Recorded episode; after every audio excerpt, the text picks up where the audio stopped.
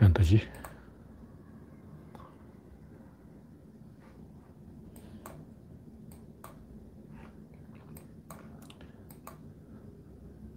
이제는 듣겠죠. 네, 생각보다 몇 초가 느리군요. 현재 두 명 시청 중. 랜디 로저님과 그레이스 방님이 일발을 꺼내줬습니다.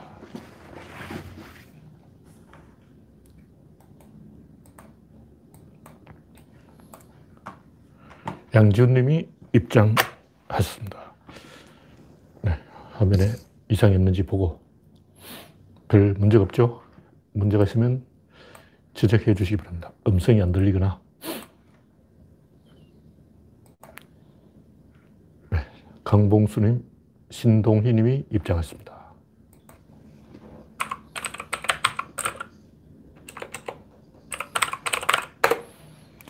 아무님, 박영진님, 어서오세요. 현재 21명 시청 중. 김중엽님, 홍택중님, 어서오세요. 쏨먹님, 강봉구님, 반갑습니다. 네, 선님, 신선선자, 아, 반갑습니다. 김성희님, 어서오세요. 네, 지금 다시 2분, 이제 슬슬 시작할 때가 됐죠. 코로나가 기승을 부리고 있습니다. 제가 봤을 때 코로나가 이 12월하고 2월 달이 제일 위험한 달이에요. 1월 달은 너무 추워서 오히려 좀 덜 돌아다니는 것 같고, 코로나가 활동하기에, 바이러스가 활동하기 제일 좋은 날씨가 제가 이 검토해 본 바로는 영상 1도에서 10도 사이. 그러니까 우한이 그, 우한의 12월 달, 1월 달 날씨가 딱 그때죠. 우한에서 바이러스가 퍼질 때 1월 달이 제가 볼 때는 우한에서 바이러스가 최초로 시작됐다고 보기가 좀 어렵고, 뭐 그랬을 수도 있는데, 그건 반반이고, 다른 곳에서 여름 동안 바이러스가 빌빌거리다가 겨울 되니까 우한에서 인구도 많고, 거기서 폭발적으로 정식한 게 아닌가 추측을 하고 있습니다. 네. 김성희님, 우창님, 아인슈타인님, 어서 오세요. 첫 번째 곡지는, 네. 누가 조두순을 살렸나. 조두순이 뭐 최근에 석방됐다는 얘기겠죠. 제가 자세히 안 봤지만 조두순이 감옥에서 12년형을 받고 출소했다. 근데 이 조국이 페이스북에서 주장한 바에 의하면 12년형을 받도록 이 선처를 베푼 사람이 무개념 검사라는 거예요. 이 양반은 특수강간이라 강간치상으로 기소를 했는데 그렇고 항고도 안 했어. 이렇게 되면 판사는 12년형이 법정 최고형이기 때문에 12년 법정 최고형을 때린 거예요. 그냥 단순 강간이다. 이런, 이, 검사가 이런 잘못된 이 기소를 해놓고 어떤 처벌을 받냐면 주의 처벌을 받, 주의. 야, 너 주의해! 야, 앞으로 주의하겠습니다. 끝. 야, 진짜 검사들은 어, 어떤 잘못을 저질러도 처벌을 안 받는다. 야, 진짜 문제가 있죠. 그러니까 이 조두순을 지금 막 테러한다는 이런 말도 있고, 이렇게 전 국민이 관심을 주는 건 안 좋은 거예요. 범죄자를 영웅 만들게 하는 거라고. 인간의 행동은 단순해요. 그냥 흥분 아니면 이완, 두 가지밖에 없어. 우리는 뭐, 이 여러 가지 선이 어떻고 악이 어떻고 별 얘기를 다 하지만 그 사람들끼리 그냥 재미로 하는 얘기고, 진지하게 이야기하자고 인간은 단순한 행동이에요. 그러니까, 흥분하거나 아니면 흥분 상태가 이완되거나 그 두 가지 외에는 경우의 수가 없습니다. 단순하게 흥분하면 사람을 죽이고 범죄를 저지르는 거예요. 그럼 어떻게 해야 범죄를 안 저지르냐? 첫째, 그런 범죄를 한 번도 안 저지러 본 사람은 안 저질러요. 그러니까 제가 여러 번 얘기했지만 나쁜 짓을 했는데 보상을 받았다. 100% 같은 짓을 반복합니다. 아, 수박설을 했는데 성공했다. 또 하는 거야. 그러니까 이게 선이다, 악이다, 이게 아니고, 아, 인생 허무한데 그냥 막 질러버리는 거야. 에나 모르겠다.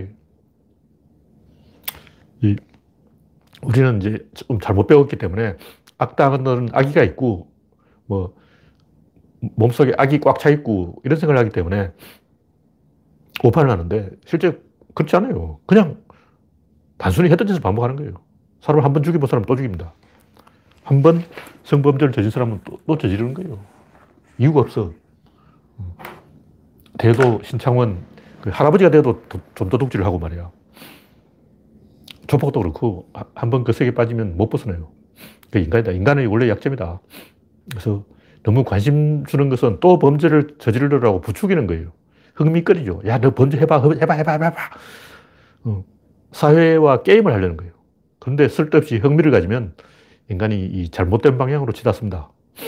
그래서 사람들이 많은 잘못된 짓을 하는 게 쓸데없는데 흥미를 가지기 때문에 쓸데없는 일에 판돈을 올리면 안 된다. 네. 코로나 방역 3단계 갈까요? 하는 질문이 있었는데, 가면 안 되죠. 가면 안 됩니다. 가면 나라가 망한 거예요. 이미 실패했다고 인정을 하는 거예요. 지금 총력적으로 막아야 됩니다. 지금은 이제 이 사람과 접촉을 안 할 수밖에 없어요. 겨울 되면 코로나 바이러스가 강해지기 때문에 이 오래 살아남는다는 거죠. 여름에는 습도가 높기 때문에 코로나가 공기 중에 수분하고 접촉해서 땅으로 떨어져 버리는데 겨울에는 이 공기가 건조하기 때문에 겨울 되면 날씨가 추워지면 딱딱하게 굳어서 죽지 않고 땅에 안 떨어지고 계속 공기 중에 돌아다녀요. 어디 묻어 있어. 플라스틱 같은 걸 조심해야 돼요. 그래서 당분간 사람을 접촉하지 말거나 접촉하더라도 마스크를 쓰고 말을 하지 말아야 돼요. 버스나 지하철 같은 데서 마스크 썼다고 마, 말을 함부로 하는 사람이 있는데 말하면 안 돼요. 아무 말도 안 해야 돼. 같은 방에서 같이 생활해도 그 전혀 전파가 안 되는 경우가 있고 여러 가지 경우가 있는데 이 코로나 걸린 사람이 방에 있다가 한 6분 정도 지나면 방 안에 이 습도에 서 바이러스가 가라앉아 버려요. 그러니까 동선이 겹치지 않으면 된다고. 그러니까 같은 건물에 살아도 코로나 걸린 사람이 거실로 나갔다 하면 6분 동안 방으로 들어간 후 6분 동안 그 거실로 나가야 돼. 그리고 물체 같은 데 쉽게 손에 접촉하면 안 되죠. 그 규칙만 잘 지키면 이 코로나 안 걸려요. 그러면 이 가습기를 틀어서 실내를 좀 축축하게 만들자. 이게 제 생각입니다.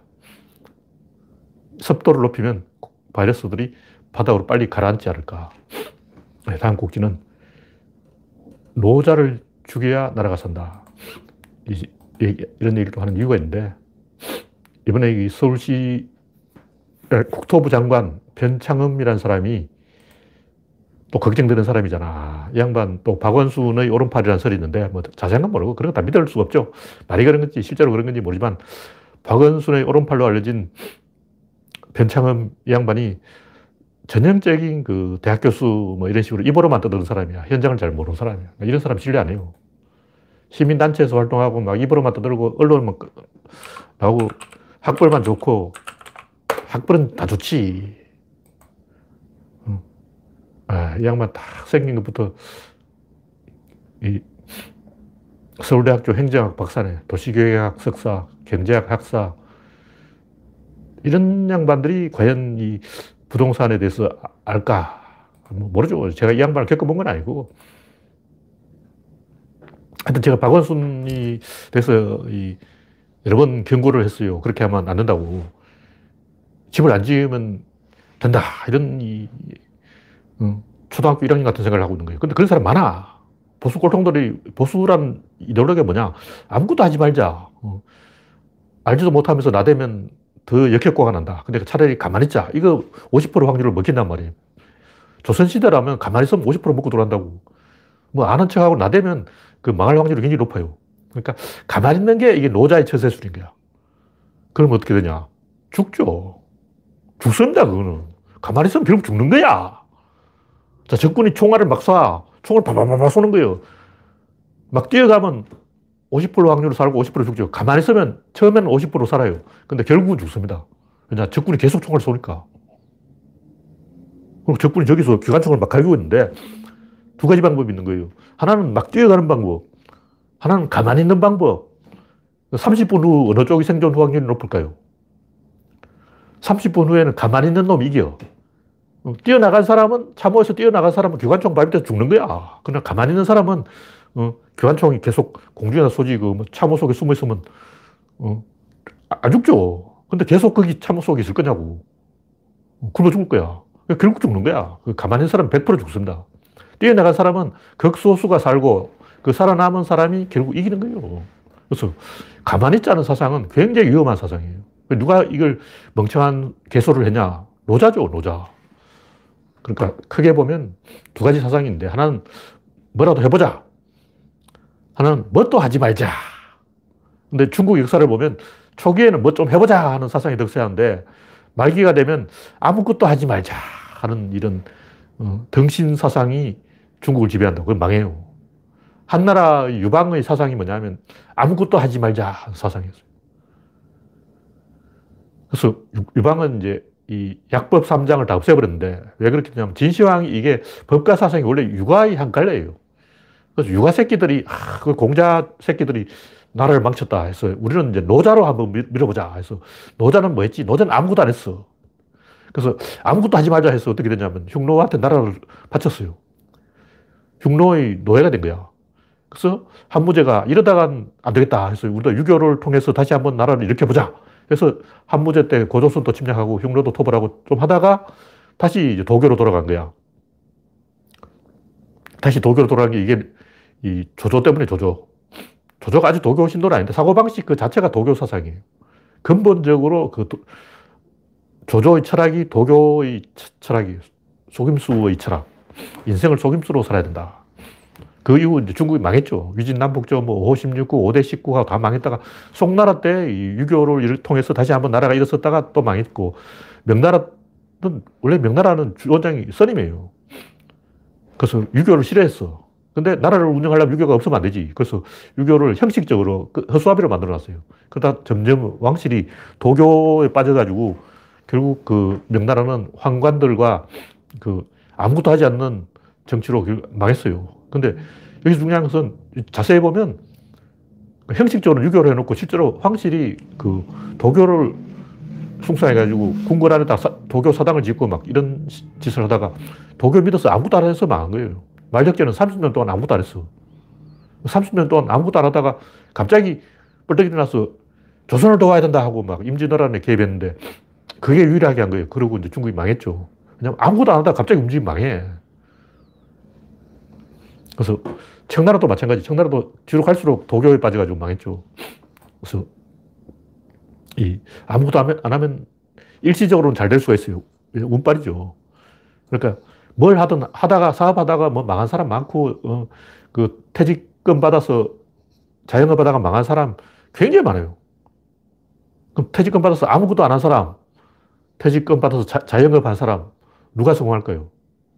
예를 들면 시골에서 땅을 가지고 있어. 그럼 땅을 가지고 아무것도 안 한 사람. 땅값이 올라서 이제 부자가 된 거야. 근데 땅 팔아가지고 자식 서울대 보낸 사람. 거지 됐지. 그래서 현실에서 보면 땅 팔아서 자식을 서울대 보낸 사람하고 그냥 땅을 갖고 아무것도 안 한 사람하고 누가 더 부자가 되냐면 땅을 갖고 아무것도 안 한 사람이 부자가 돼요. 그래서 아, 아무것도 안 하는 게 좋은 거구나. 이러다가 망하는 거예요. 잠시는 그렇게 돼. 근데 전체로 보자고.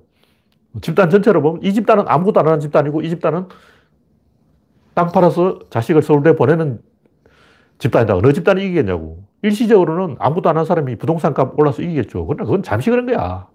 그게 10개, 20개, 100개, 1000개, 만개 모여보라고 100% 아무것도 안 하는 집단은 망하게 돼 있어요. 근데 진보나 보수나 보면 전부 아무것도 하지 말자는 사상이 엄청 덕세해 있는 거예요. 박원순 8년 동안 아무것도 안 했어. 박원순 밑에 있던 변창흠, 양반도 제가 볼 때 아직까지 뭘 해보겠다는 생각이 없어요. 아무것도 안 하는 게 남는 게 아닐까. 이런 생각을 하는지 우려가 된다. 그 외에도 강신주 아무것도 안 하는 게 철학이야. 철학이 뭐지? 아무것도 안 하는 거야. 그게 바로 철학이야. 개소리 하고 있네.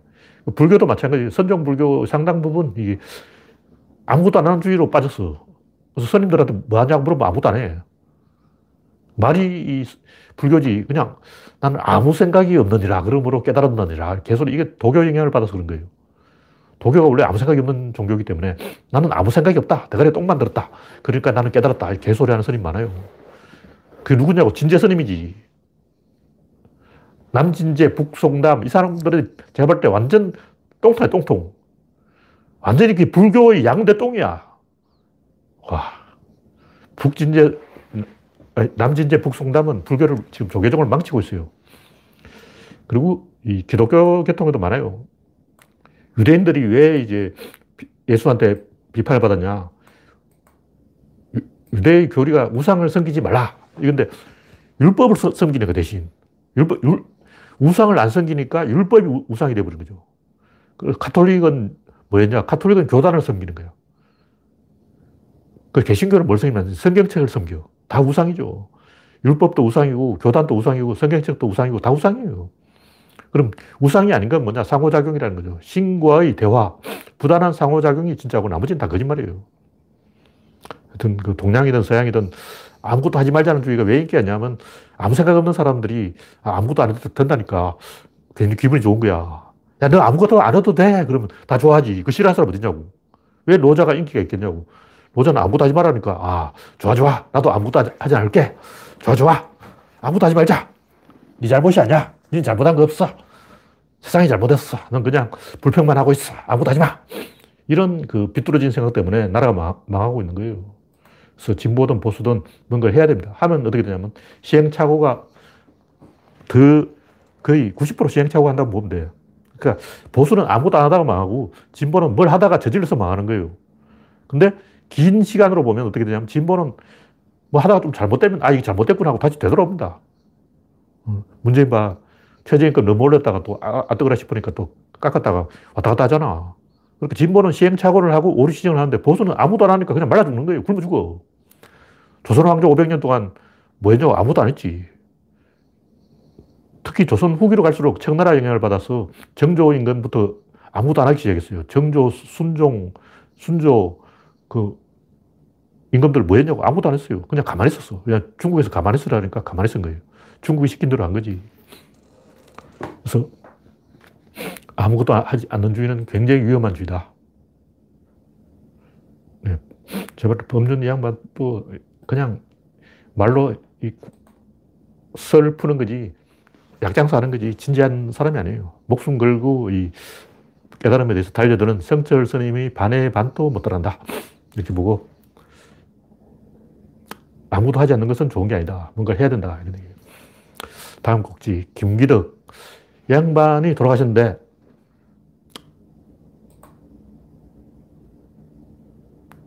이 제가 이제 제목은 김기덕 이렇게 써놨지만 김기덕 이야기를 하는 게 아니고 이 어느 나라도 보면 천재들이 그 시대와 잘 맞아떨어져 가지고 결과 결말이 좋은 거는 백에 하나예요, 백에 하나. 굉장히 많은 재능이 있는 사람들이 실력을 발휘하지 못하고 묻혀버리는 거예요. 왜 그럴까? 구조적으로 안 되게 돼 있어. 안 된다는 걸 이해해야 이 되는 것을 만들어낼 수가 있어요. 보통 우리가 생각하기는 골방에서 천재 철학자가, 천재 박사, 천재 과학자가 혼자서 막 로봇을 만들고 만화책에 많이 나오잖아. 막 무인도 섬 같은 데서 천재 과학자 혼자서 막 철인 28호도 만들고 막 뭐 마징가 제트도 만들고 좋잖아. 다 거짓말이죠. 그런 게 있을 수가 없어요. 무슨 얘기냐면 테슬라가 천재일까? 에디슨이 천재일까? 우리가 생각하면 야, 테슬라가 더 천재지. 이렇게 말하는 게 틀린 말은 아니에요. 틀린 말은 아닌데 보통 그런 이 과학적인 발견은 여러 사람이 공동작업이에요. 테슬라 혼자 한 게 아니야. 물론 테슬라는 천재 중에 천재이기 때문에 완전히 혀를 내두를 정도로 천재이기 때문에 아, 테슬라가 에디슨보다 훨씬 더 낫지 않을까 이렇게 생각하기 쉽지만 에디슨은 진짜 혼자 북치고 장구친 사람이고 테슬라는 누, 테슬라 아니라도 누군가 그 일을 하는 거예요. 그냥 과학자라는 것은 집단 작업을 하기 때문에 이 사람이 아니면 저 사람이 해. 아인슈타인이 아니라도 그런 사람 나와요. 물론 아인슈타인이 한 것은 워낙 독보적이기 때문에 이거는 이제 보통 사람은 근처에 가지도 못한다. 이렇게 어, 한 획을 천장을 뚫었다. 이렇게 말할 수 있지만 보통 보면 그 테슬라의 특수성, 에디슨의 보편성을 보면 보편성은 단순한 것 같고 누구나 할 수 있을 것 같지만 사실 그게 어려운 거고 특수성은 굉장히 어려워 보이지만 꼴방에서 천재가 혼자 하는 게 아니고 여러 사람, 여러 과학자들의 집단 작업을 하는 거예요. 그래서 그 개인에게 우리가 생각하는 개인 숭배, 혼자 북치고 장구 치는 천재에 대한 판타지 이런 게 있는데 그건 다 개소리고 오히려 그 혼자 북치고 장구 치는 사람은 그 특수성이 아니라 보편성, 포드 시스템 같은 걸 만들어요. 근데 우리는 보통 그 가치를 못 알아봐. 어떤 게 있냐면, 저 여기 이제 영화 이야기를 하는데, 괜히 그 파운더라고 맥도날드 햄버거에 대한 이야기였는데, 그 맥도날드 햄버거 시스템 처음 만든 사람은 천재였어요, 제가 볼 때.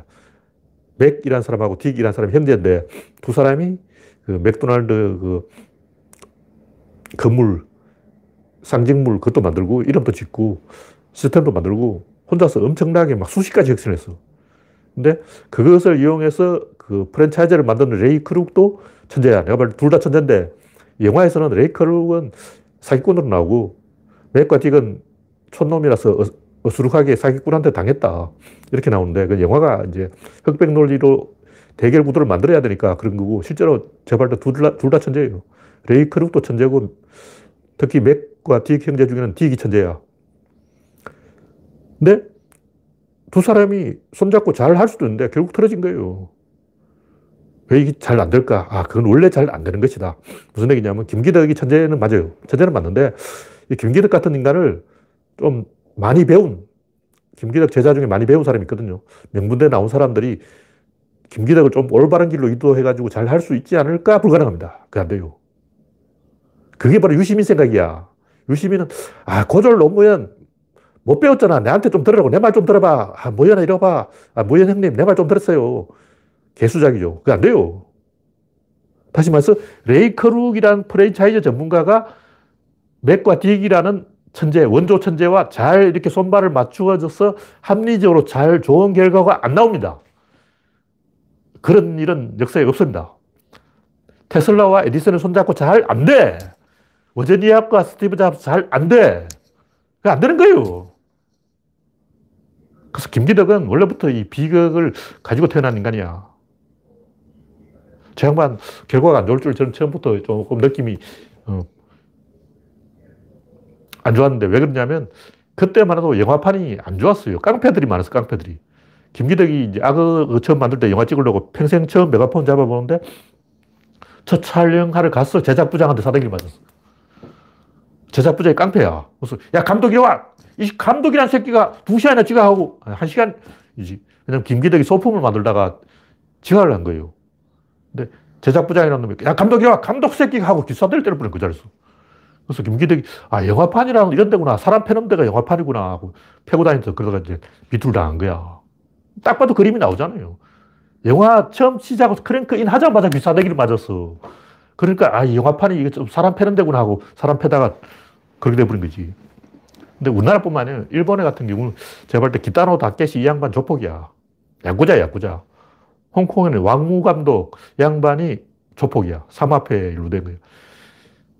제가 기타노 다케시 이 양반 현판이에요, 현판. 한국 욕하고 다니는 놈인데, 한국, 중국 제일 싫어하는 인간인데, 생각 있어 그런 게 아니고, 그런 인간은 원래 다 그런 놈들이야. 근데 기타노 다케시하고 김기덕이 비슷한 게 둘 다 그림을 잘 그려요. 둘 다 그림 화면을 잘 잡아. 둘 다 타고난 예술 감각이 있어. 그리고 둘 다 폭력적이야. 누가 더 폭력적이냐면 내가 볼 때 기타노 다케시가 더 폭력적이야. 김기덕은 이 잔인하게 패고 기타노 다케시는 약구자식으로 패는데 약구자식으로 패는 게 어떤 게냐면 두 방을 안 때려요. 주먹 두 방 나면 그건 약구자가 아니야. 상대방 시비를 걸 것 같으면 딴 데를 보다 바로 때려버려요. 그럼 상대방이 바로 칼을 뽑아. 그럼 저기서 바로 총이 나가버려요. 그럼 우리가, 우리나라 한국 영화는 조, 조폭들끼리, 야, 때려봐, 때려봐, 야, 때려봐, 때려봐. 이러고 30분 동안 허, 허공에다 주먹질 하는데, 기타노 다케시는 이 자토이치 검객들 칼싸움에도 칼박치기 안 해요. 칼끼리 이거 하는 거는 무사가 아니야. 칼 이거 한 번 치면 이빨 다 나가버려요. 그 비싼 칼인데, 이, 이 절대 치면 안 돼요. 칼끼리 치면 안 돼. 그 촌놈들이 하는 짓이지. 목검을 하라고. 진검으로 이렇게 치면 안 돼요. 그러니까 진짜 무술 고수는 절대 칼, 날끼리 안 부딪힙니다. 그리고 상대방이 칼을 뽑기 전에 뽑아버려요. 근데 어떤 문제가 있냐면 내가 고수다. 상대방도 고수다. 야, 네가 먼저 칼 뽑아봐. 이런데 서로 딱 째려보고 있는 거예요. 근데 먼저 뽑은 사람은 사, 상대방이 피해버리면 자기 죽어버리는 거예요. 그런데 내가 칼을 뽑으려고 하는데 상대방이 어, 저 새끼 칼을 뽑네 하고 하면 첫 판을 싹 피한다고 피하면 자기는 이미 죽은 거야. 그러니까 먼저 뽑으면 이기는데 상대방이 내가 먼저 뽑는다는 걸 알았다면 죽는 거야. 이 게임이라고. 요게 미학의, 그 살인 미학의 정수라는 거지. 사람 죽이는 기술의 가장 그 고수의 기술이 뭐냐? 먼저 뽑, 총은 먼저 뽑는 이기는 거예요.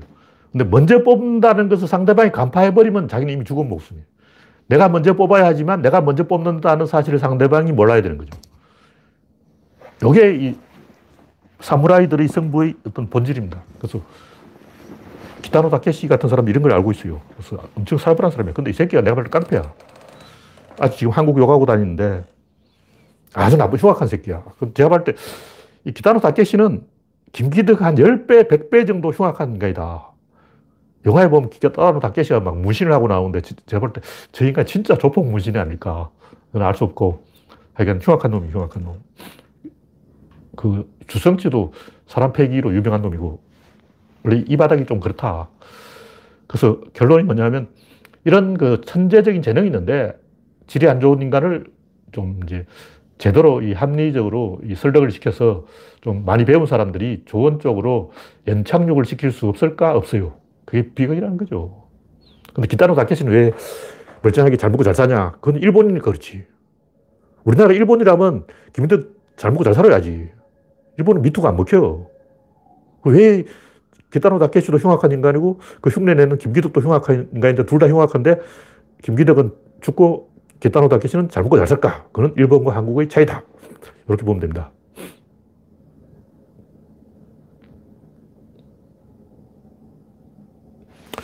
이건 그 천재를 알아보는 능력이 없는 사람들이 그냥 김기덕이 짜증나는 거죠. 솔직하게 말해서 김기덕 영화 본 사람 몇 명이 됐냐고. 안 봤죠. 다 영화 안 보고 그냥 욕이나 하는 거예요. 그냥 자기가 천재를 못 알아봤다는 게 창피하니까.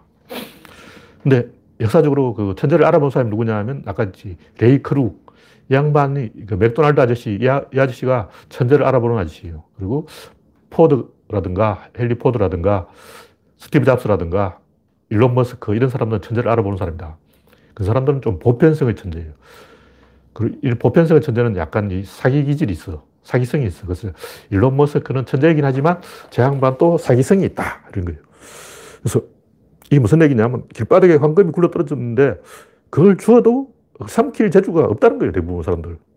그걸 삼킬 수 있는 사람이 스티브 잡스고 레이 크록이고 포드 같은 사람이고 헨리 포드 같은 사람이고 일단 이 정의선이가 보스턴 다이나믹스라고 또 금덩어리 하나 주었죠.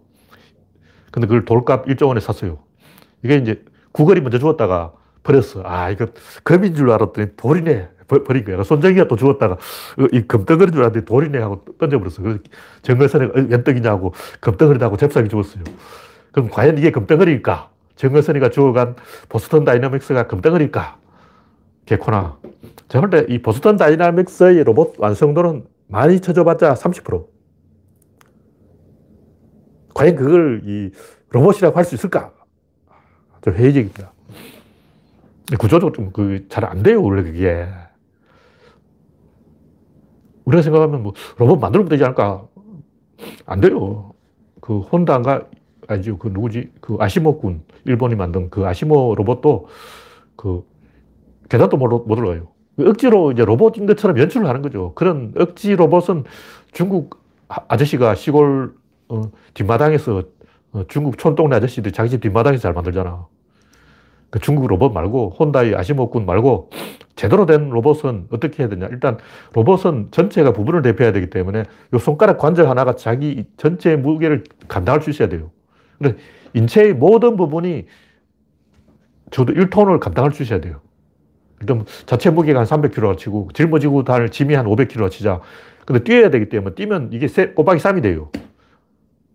그럼 자동차를 높은 데서 한 10m에서 던졌다. 그래도 멀쩡해야 돼.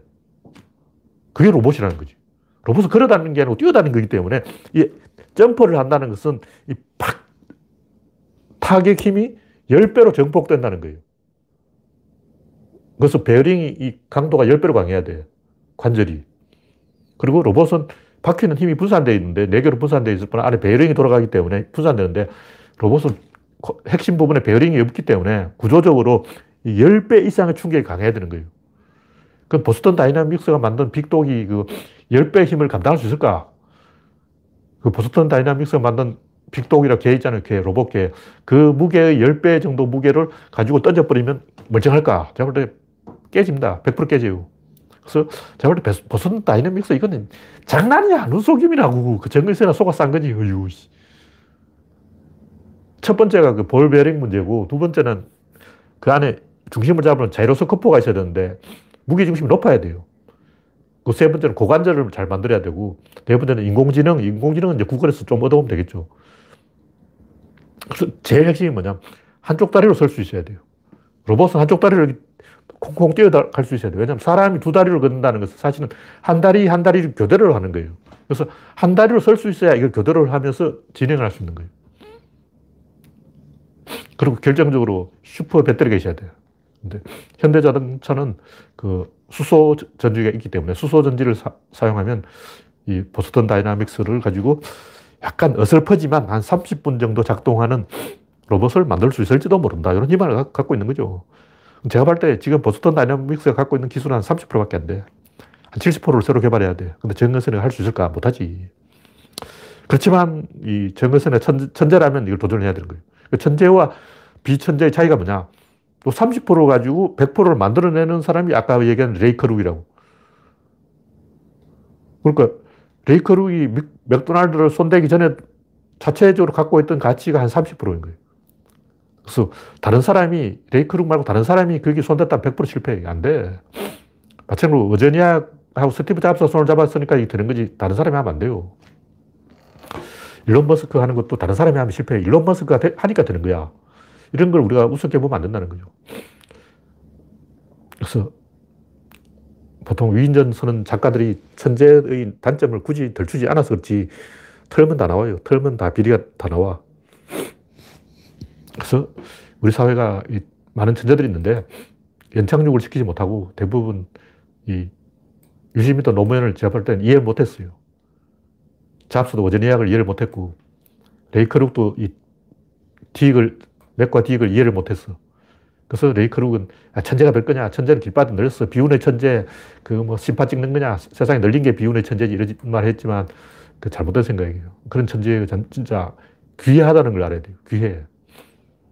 제발 기타노 다케시 천재예요, 천재. 근데 아주 흉악한 인간이에요. 그런 양면성, 천재의 그 멋진 측면과 흉악한 이면, 어두운 측면을 봤을 때 우리가 어떻게 대응해야 될까? 이런 고민을 좀 해봐야 되는 거죠. 그래서 우리나라 아니라도 이 영화 감독 중에 사이코가 많아요.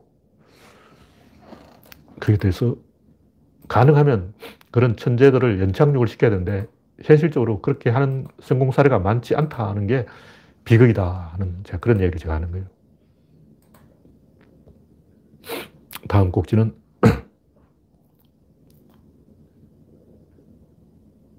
이재용의 간복이, 이재용이 이 양반이 갑자기 정치하려는지 뭐 문재인이 어떻고 개소를 하고 있는데 의사 2천 명을 살려야 되고죠. 이건 초등학생 같은 생각이에요.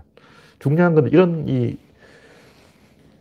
간보기를 하는 것 자체가 정치할 자격이 없는 거예요. 진짜 정치하고 싶으면 당당하게 이 자기의 그 국정 방향을 가지고 이야기 나오지. 다른 사람 걸고 자빠지면서 개수작하는 것은 와, 부끄러운 줄 알아야지. 뭐한 짓이야, 이거.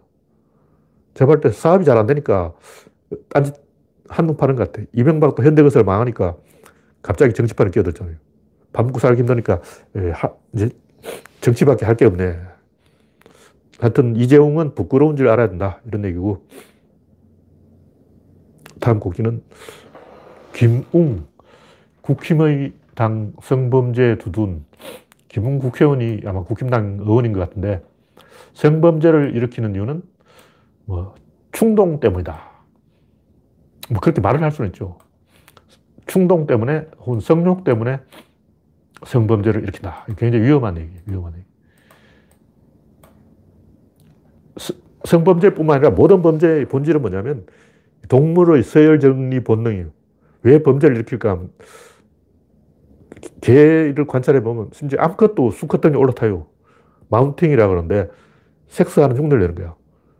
섹스라는 게 서열하고 굉장히 관계가 있어요. 아무것도 그런 짓을 한다니까. 수컷만 하는 게 아니야. 그래서 왜 서열 정리를 할까요? 같은 가족끼리는 서열 정리를 안 해요. 왜냐면 가족은 이미 서열 정리가 되어 있어. 가족끼리 서열 정리하면 되죠. 그 강아지 중에 보면 계속 서열 정리한다고 막 마운팅 하는 강아지인데 고쳐야 됩니다. 그 잘못된 거예요. 계속 그렇게 하게 놔두면 안 돼요. 성범죄는 성욕의 배설이 목적이 아니고 성욕의 충동 때문이 아니고 본질은 상대방을 제압하고 굴복시키려는 권력 의지가 있는 것이고 이거는 원신의 본능인 거 원신. 인간이 덜된 거야. 아직 원신이야. 현대인이 아니야. 원신 행동이에요. 그러니까 이런 거는 교육을 시켜야 되는데 어디서 교육을 시키냐면 교도소에서 교육을 잘 시킨다는 거예요. 그래서 이런 성범죄자는 교도소에 보내서 교육을 시킨다. 두 번째는 사회가 안 돼 있으면 인간을 적으로 보고 경계를 하는 타자성 행동인데 이게 뭐냐면 어린애들 보면 막 강아지를 그냥 던져버리고 어, 병아리를 옥상에서 날려버리고 개미를 돋보기로 불태워 죽여버리고 어린애들 보면 굉장히 잔인한 행동을 해요. 저도 어릴 때 뱀을 많이 때려 죽였는데 뱀이 무서우니까 접근을 못하고 머릿속 돌멩이를 던져 죽이는 거예요, 뱀을. 그런 잔인한 행동은 하면 안 돼요. 근데 인간들은 원래 그런 행동을 해. 근데 어른이 되었어도 그런 행동을 하면 그게 사이코패스지. 그래서 인간은 그 자기 편이냐 아니, 아니냐 이걸 구분해서 자기 편이라고 생각하면 안 건드리고 자기 편이 아니라고 생각하면 어떻게든 해코지를 해가지고 상대방이 어떻게 나오는지 알아보려고 그래요. 다시 말해서 범죄자가 나쁜 짓을 하는 이유는 상대, 내가 이렇게 하면 상대방이 어떻게 할까요? 그게 궁금해서 그런 거예요. 왜 궁금하냐면 상대방을 적으로 여기기 때문에. 왜 적으로 여기냐면 그러니까 사이코패스지. 나쁜 새끼야. 교도소 보내야 돼. 그래서 이 범죄자들은 어릴 때 인간다운 대접을 못 받고 자랐다. 아버지한테 맞고 자랐다. 폭력적인 가정에서 학대를 받고 자랐다. 그러니까 그 범죄자들 중에 아버지한테 많이 맞아서 범죄자가 된 경우가 굉장히 많아요. 그리고 엄마나 아빠가 외간 남자하고 성관계 하는 것을 목격했다. 성범죄를 확률이 굉장히 높아집니다. 집에 왔더니 엄마가 동네 아저씨하고 섹스를 하고 있어서 이렇게 이걸 봤다. 그럼 삐뚤어질 확률이 굉장히 높아요.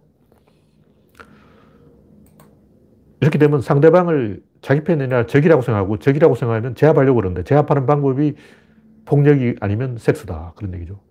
그리고 부잣집에서 오냐오냐고 커도 이 인간성을 상실해가지고 범죄 중독에 걸립니다. 왜냐면 뭐 하지 마라 고 제지를 받은 일이 없어. 나쁜 짓을 해도 엄마가 다 수습해줘. 학교에 가서 거부를 때려도 아빠가 저, 교장한테 전화 한 통 하면 해결돼. 재벌 2세가 걸리는 병인데 이 다, 모든 사람들이 자기 앞에서 굽신, 굽신, 하니까 폭군이 되어버린 거예요. 연상군. 모든 사람들이 자기한테 굽신굽신 하니까 점점 이 흥분하는 거죠. 분노 조절 장애에 걸리는데 이거는 교육을 못 받아서 그러니까 교도소에 보내서 교육을 시킨다. 결국 이 자라면서 나쁜 친구하고 어울리거나 창렬촌에서 자랐거나 범죄자 속으로 자랐거나 자기 친구가 다 교도소를 들락거리고 있다. 그런 사람은 범죄자가 되고 성범죄를 저지를 확률이 굉장히 높은 거예요. 그래서 어떤 사람이 범죄적이거나 그런 이상한 짓을 하면 그 주변에 그런 사람이 있습니다. 100%예요. 아까 얘기했듯이 일본의 그 기타노 다케시 이 양반 도 초등학교 때 자기 친구들이 전부 야구자가 됐어. 그래, 야구자 영화를 잘 만들지. 왜냐 친구한테 물어보고, 친구야, 야구자들 요즘 어떻게 하니? 이렇게 한다고 그대로 따라하는 거예요. 영화 친구의 곽경택 감독도 친구가 조폭이야. 그래서 친구한테 조폭 노하우를 배워가지고 영화를 만든 거예요. 하여튼 이 범죄자들은 충동이나 성욕 때문에 범죄를 저지른 게 아니고 인간이 덜 돼서 아직 인간이 아니기 때문에 범죄를 저지른다. 인간을 만들어야 된다. 교도소를 보내야 인간이 된다. 그런 얘기입니다. 다음 곡지는 부질없는 김치 논쟁. 이 최근 주, 중국에서 김치가 자기네 거다. 옛날부터 뭐 동북공정 설득 소리 하는데 솔직히 말해서 그런데 부안해동 해가지고 흥분해가지고 길길이 날뛰는 사람은 좀 불쌍한 사람이에요. 동북 공정을 한다고 해서 한국 역사가 중국 역사가 되는 거 아니에요. 또 어, 조선 시대 임금이 중국 옷 입었다고 해서 한복이 중국 옷이 되는 게 아니고 임금이 중국 옷을 입은 것은 중국에서 옷을 주니까 입은 거예요. 그 김치는 이제 옛날에는 지라고 지. 지가 뭐냐 중국말로 저, 저인데 저가 저를 우리나라는 지라고 그러는데 짠지 또는 뭐 오이지 여러 가지 지가 있죠. 장아찌. 이 장아찌, 오이지, 짠지 이게 다 지라고 그러는데 지가 김치의 원래 김치가 되기 전에 모습이다. 여기에다가 젓갈을 넣으면 김치가 되는 거예요. 그래서 김치란 무엇인가?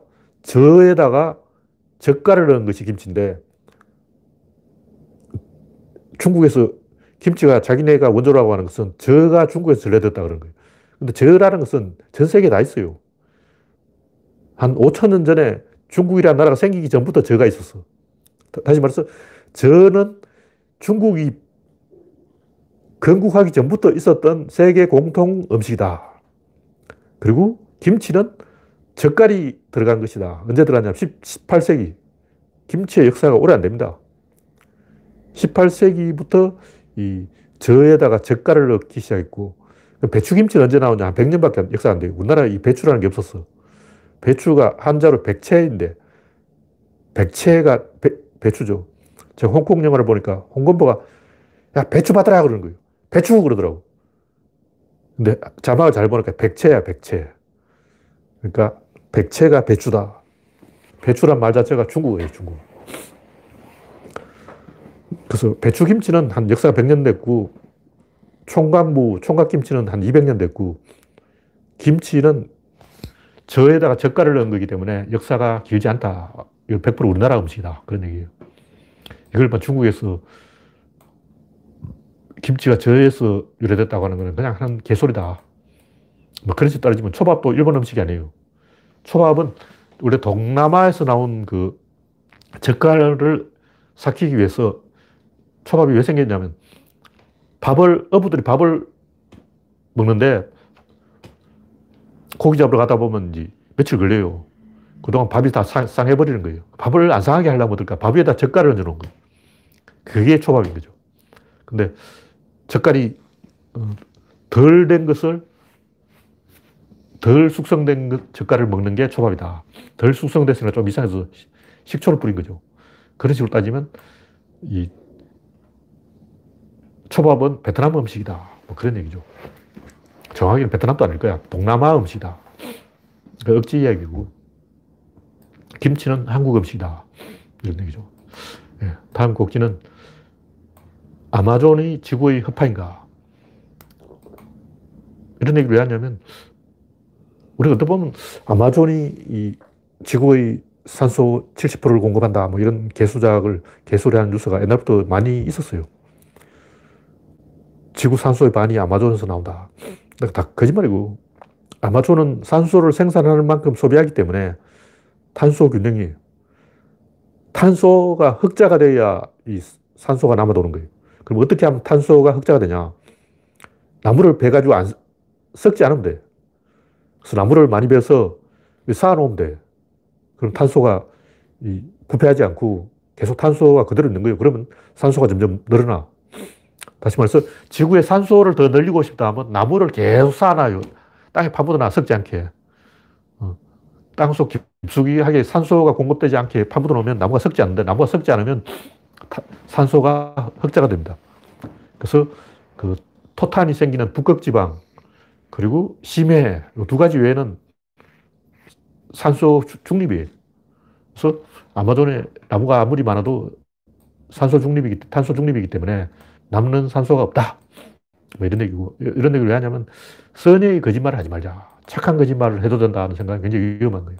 신뢰를 깔아먹는 행동들. 요즘은 SNS 때문에 다 알아. 거짓말하면 다 안다고. 그러니까 거짓말 하지 말자. 과학자들이 좋은 생각으로 특히 좌파들이 착한 거짓말은 해도 된다는 생각을 하고 있는데 착한 거짓말도 거짓말이다. 그런 얘기죠. 네.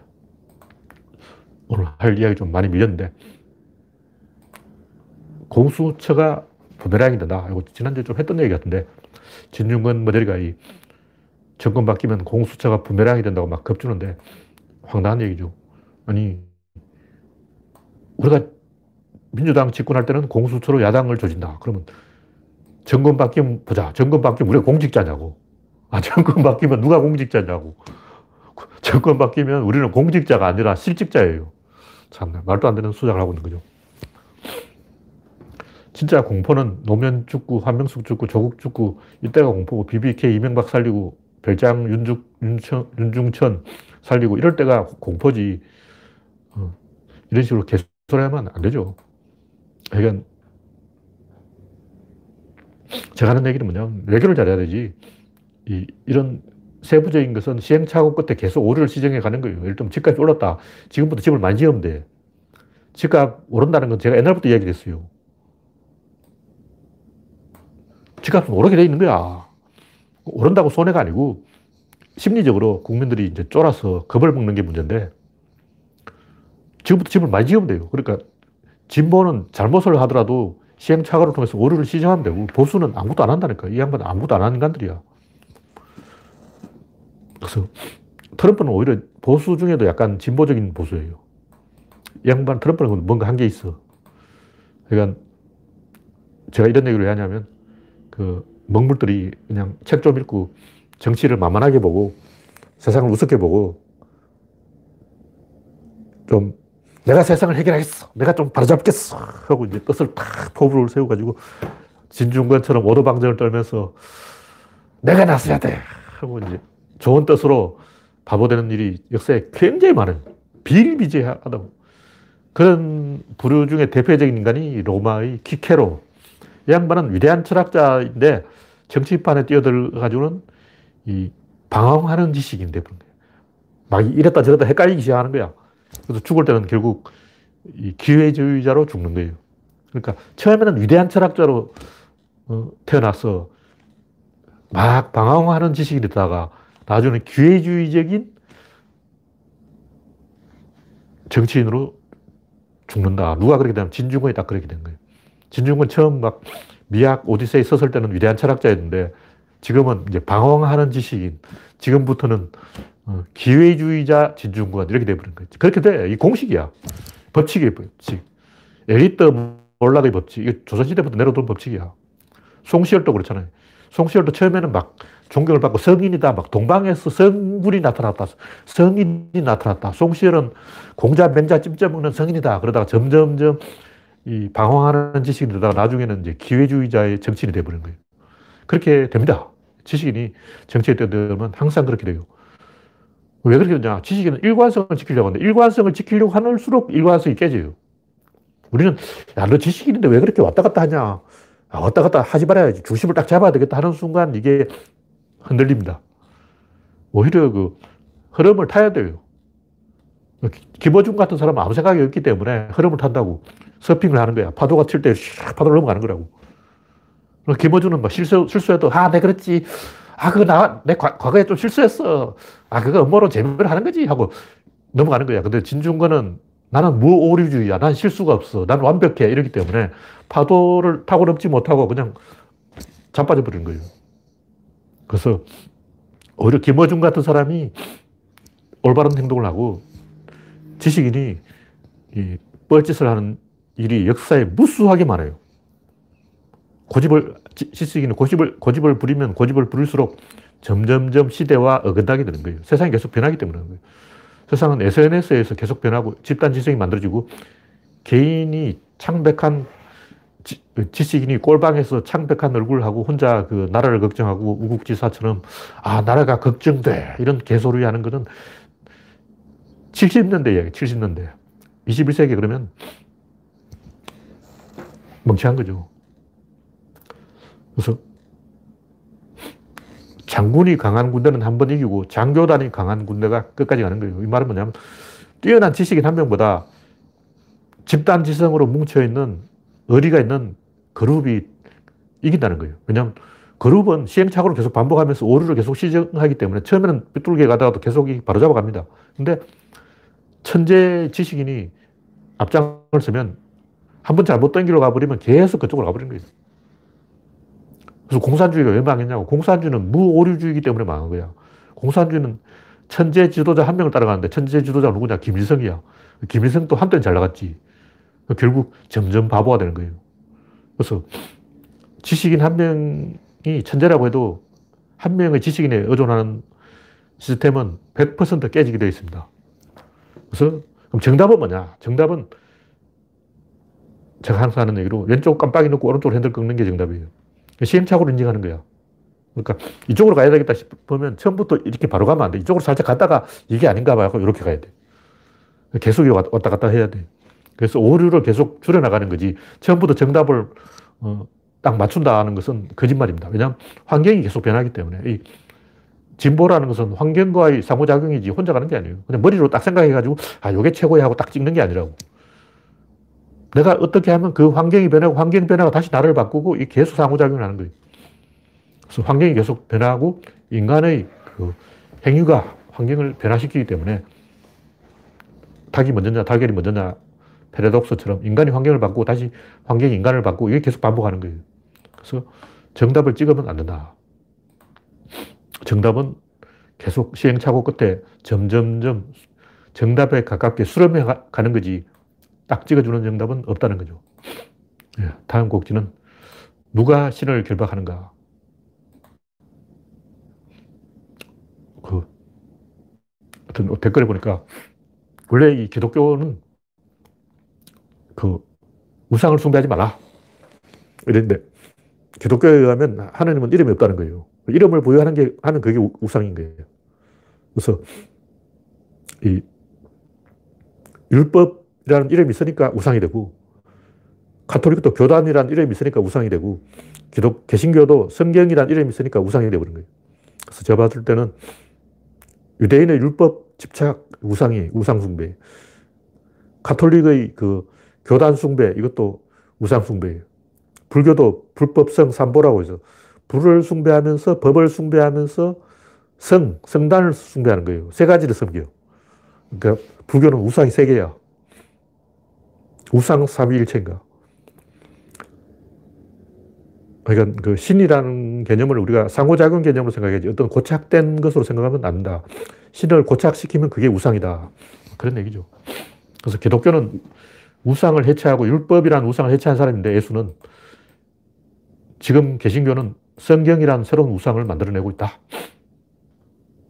불교도 마찬가지. 불교 똑같아. 불교는 계율이란 우상을 파괴했는데 계율이 더 늘어났어. 수백 개 됐어. 특히 비구니는 계율이 더 많아. 250계율이 있고 막. 일반 신도는 5개라고 해서 세속 5개, 5개 계율 지켜야 되고. 골치 아파. 왜 계율을 자꾸 만드냐고. 우상을 자꾸 만들고 있는 거예요. 네. 지금 52분이니까 마지막 꼭지. 급하게 차원이란 무엇인가. 이 사면체 이야기를 제가 쭉 정리해놨는데, 뭐 시간 남는 분은 차원 개념에 대해서 한번 읽어보시고, 구조론 차원은 에너지 차원이기 때문에 조금 달라요. 제가 차원을 딱 설명하려고 종이컵을 딱 가져왔어. 와. 컵까지 준비하더니. 어. 그래서 하나가 있으면 1차원이다. 두 개가 있으면 2차, 아니, 하나가 있으면 0차원이죠. 0차원. 두 개가 있으면 1차원이다. 1차원이라는 게 뭐냐면, 요 컵 두 개 사이 라인이 한 개라는 거예요. 두 개의 컵을 연결하는 요 선이 한 개야. 그래서 이걸 1차원이라고 하는 거죠. 그럼 면이라는 건 무엇인가? 면은, 아니, 또, 바, 바닥에 바, 받칠 데가 없어서. 이게 면이에요. 그래서 구조론에서는 각이라고 하는데, 각이라는 표현이 좀 더 정확한 설명이에요. 우리가 아는 면은 면이 아니라 면의 집합일 거예요. 그래서 이게 접점이 세 개가 있는데 세 개를 서로 공유한다는 거죠. 다시 말해서 이 세 개 중에 어느 걸 때려도 이 정보가 세 개에 다 전달돼요. 다시 말해서 여기 하나 싹 가져가 버리면 나머지 두 개가 어, 하나가 없어졌다. 이걸 알 수 있을까? 알 수 있다는 거죠. 일단 선이라고 하면 선이 길단 말이에요. 그럼 길면 열차란 말이에요. 열차 머리칸과 꼬리칸이 있어. 그 꼬리칸이 없어졌어. 근데 이 머리칸은 몰라. 요 놈은 알아. 근데 딱 떨어져 버리면 요 놈은 아는데 머리칸은 아직 정보가 전달이 안 돼서 무슨 일이 나오는지 모르는 거예요. 머리칸과 꼬리칸만 두 개만 있을 때는 아, 꼬리가 없어졌어. 아, 머리가 없어졌어. 이걸 알 수가 있는 거죠. 근데 이렇게 이제 돼 있으면 이놈이 없어져도 나머지 두 놈은 뭐 하나 없어졌나? 어, 뒤에 따라오네. 어떻게 됐어? 삼소대 어디가, 어디 갔어? 뭐 이러고 있는 거예요. 근데 이렇게 딱 결합을 하면 이 중에 하나가 없어지면 나머지 두 개가 그것을 알 수 있는 것이 근데 여기에 또 하나가 더 세워버리면 네 개 중에 한 개가 없어도 나머지 세 개가 그걸 알 수가 있다는 거죠. 근데 여기서부터 이제 뭔가 좀 복잡해지기 시작합니다. 이게 뭐냐면 면이나 선은 선을 길게 해도 선이고 면을 넓혀, 넓게 해도 면이에요. 근데 입체가 되면서 그때부터 뭔가 상당히 복잡해지기 시작하는데 이걸 입체의 특징이 뭐냐면 입체라는 것은 여기 하나를 추가하면 여기서 하나 빠져나가 버려요. 그렇게 여기 대칭이 되어 있는데 여기 하나를 추가하면 네 개는 이제 결합이 되어 있기 때문에 공유결합이 되어 있어요. 공유결합이 되어 있기 때문에 하나가 없어지면 하나가 알아. 근데 이쪽에 있는 건 몰라. 이쪽에서 무슨 일이 나지 모른다는 거예요. 그래서 이것을 확대하기 힘들어요. 입체를 확대하기 힘들다는 게 뭐냐면 우리가 뭔가 물건을 만들 때 이 선을 뽑는 거는 국수 뽑듯이 뽑으면 돼. 국수 쫙 나오잖아. 면도 막 칼국수 밀면 쫙 넓혀져. 근데 입체를 만든다는 것은 굉장히 힘드는 게 입체를 여기서 이렇게 추가하면 이걸 멈추고 다시 이쪽에 다시 시작해야 돼. 처음부터 다시 이쪽에 다시 붙이고 이걸 떼야 돼. 연속적으로 못 붙인다는 거죠. 그것도 물론 하는 방법이 있긴 있는데 그 공장에서 하는 거고 보통 일반적으로는 일단 생물이 몸집을 키운다거나 이 형태를 크게 만드는 게 굉장히 구조적으로 복잡해요. 면은 쉬워. 그냥. 그래서 인체도 자세히 보면 이게 면의 집합이에요. 이게 입체지만 입체로 만들 수 있는 게 아니고 면을 쌓아서 입체 형태로 만들어낸 거죠. 그래서 이 우리가 알고 있는 단순하게 그 면과 입체의 차이가 완전히 다르게 입체는 이 축이 코어가 있기 때문에 주변으로 확장을 못 한답니다. 거기서 이제 더 이상 뭐가 진행이 안 돼. 진행이 안 되면 어떻게 되냐면 그때부터 마이너스가 시작되는 거예요. 다시 말해서 여기서 이제 하나를 추가할 수가 없어요. 입체가 되면 사면체가 되면 외부에서 하나를 추가할 수 없어요. 내부에서 추가하면 어떨까? 그건 가능해요. 그게 뭐냐면 풍선에다가 바람을 불어넣을 수 있는 거예요. 그래서 식물이 자라는 것이나 동물이 성장하는 것은 외부에 추가하는 게 아니에요. 일단 사람이 몸집이 커지는 게 외부에 이렇게 팍팍 붙는 게 아니라고. 입으로 들어가서 내부에서 늘어나는 거죠. 그래서 이 일단 초등학생들을 운동장에서 줄을 세우려고 하면 기준하고 이제 뒤에 차례대로 붙는 거예요. 여기, 여기 붙어라 하면 와, 붙는다고. 이건 외부에서 모여드는 건데 이 입체하고 밀도의 차이는 밀도는 내부에서 들어가요. 외부에서 못 들어가. 구조적으로 그건 안 돼 있어. 사면체가 되면 딱 사방이 막혀있기 때문에 그때부터 뭔가를 추가한다는 게 불가능하게 돼 있어요. 구조적으로 그건 안 되는 거야. 그래서 이 입체 단계부터는 살을 찌우려면 개가 살을 찌는 거하고 비슷해요.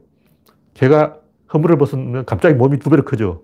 그 다음에 속으로 살이 찌는 거예요. 살이 겉으로 찌는 게 아니고 속으로 찐다고. 근데 엄밀하게 생각하면 인간도 속으로 살이 찌는 거예요. 근육이 막 운동하면 근육이 늘어나는데 옆에, 끝에 근육이 붙는 게 아니고 내부에서 붙잖아요.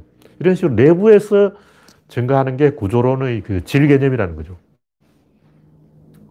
그래서 입체 단계 이후로는 그 외부에서 뭔가 추가하는 게 구조적으로 불가능합니다.